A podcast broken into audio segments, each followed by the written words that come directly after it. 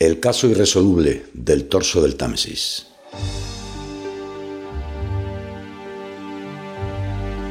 Lo primero que llamó la atención del paseante por la renovada orilla sur del Támesis fue un pantalón corto de color naranja brillante. Al poco descubrió con horror que lo que flotaba en las aguas del río, a su paso bajo el londinense puente de Southwark, era un cuerpo mutilado.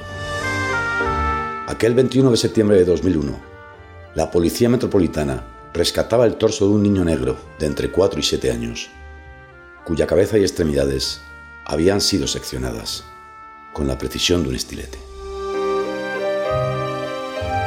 Los forenses identificaron en el estómago del niño los restos de un brebaje de extractos herbáceos y determinaron que había sido envenenado antes de serle drenada la sangre y luego descuartizado. Los agentes de Scotland Yard quisieron poner un nombre, Adam, a ese menor anónimo, que, según la única conclusión hasta hoy, fue objeto de un ritual ancestral de magia negra. Y lo fue, probablemente, a manos de una red que traficaba con niños africanos hacia Europa, aunque en ese punto quedó estancada la investigación.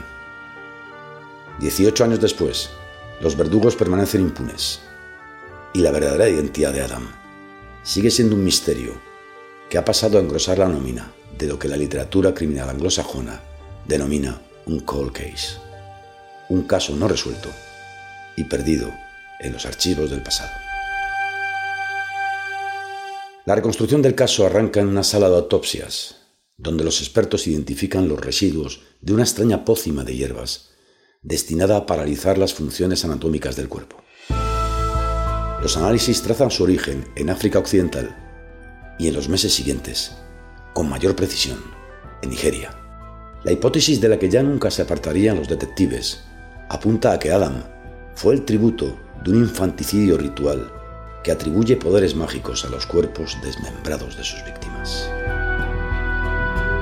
El Departamento Criminal concluye que esa macabra superstición ha trasladado su escenario al Londres de las Maravillas, la metrópolis que tras la llegada del nuevo milenio exhibe sus credenciales de modernidad.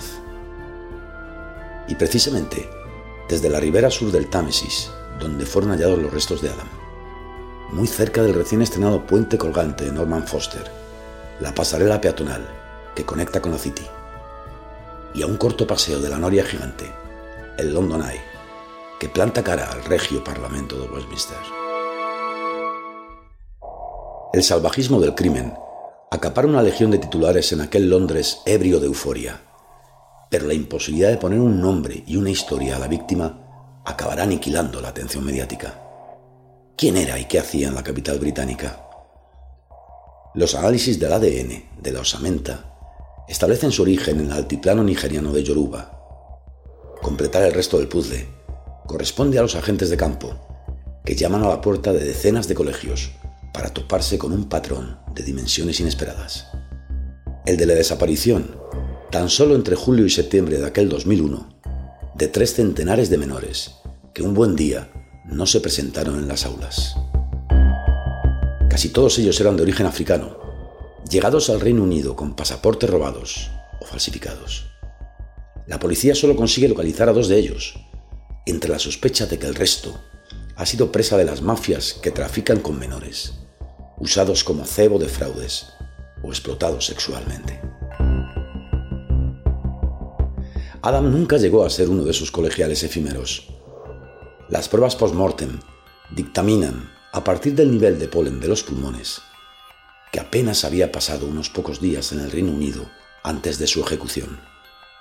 Scotland Yard decide desplazar sus detectives al oeste de África en busca de la familia del pequeño hacen una escala previa en Sudáfrica, el único país del mundo con una agencia policial especializada en crímenes de magia negra.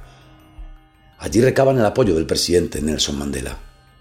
Si en cualquier lugar, incluso en el pueblo más remoto de nuestro continente, hay una familia que extraña a un hijo de la misma edad, os suplico que contactéis con la policía. Ni ese grito del héroe anti-apartheid, ni las indagaciones de los británicos dan otro fruto que la certeza de que Adam fue víctima del ancestral sacrificio humano del Muti.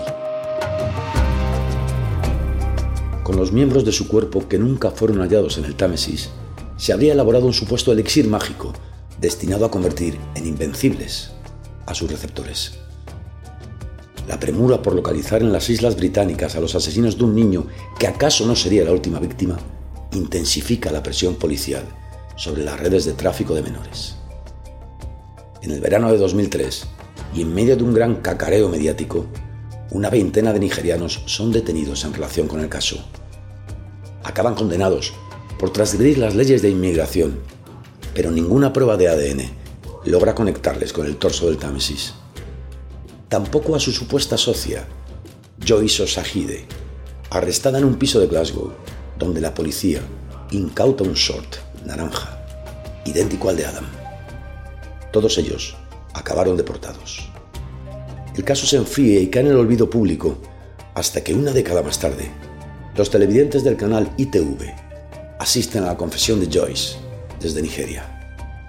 El niño del Támesis se llamaba Ikwamwosa y lo tuvo bajo su ala durante una breve residencia en Alemania.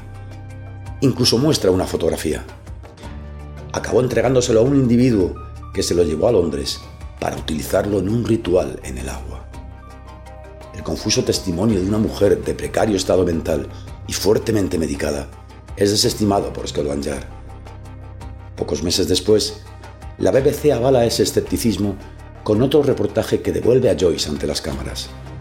Cambia el nombre del pequeño, ahora le llama Patrick Erhabor, y vuelve a esgrimir la misma foto que, según las averiguaciones de los periodistas, corresponde en realidad al hijo de un amigo, hoy un adulto residente en Hamburgo.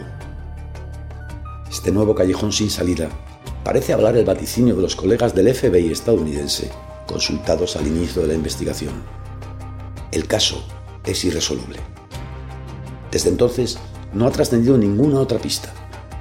Solo se sabe que los restos de Adam fueron enterrados en el cementerio de Southwark a los cuatro años de su hallazgo, bajo una lápida sin nombre ni marca.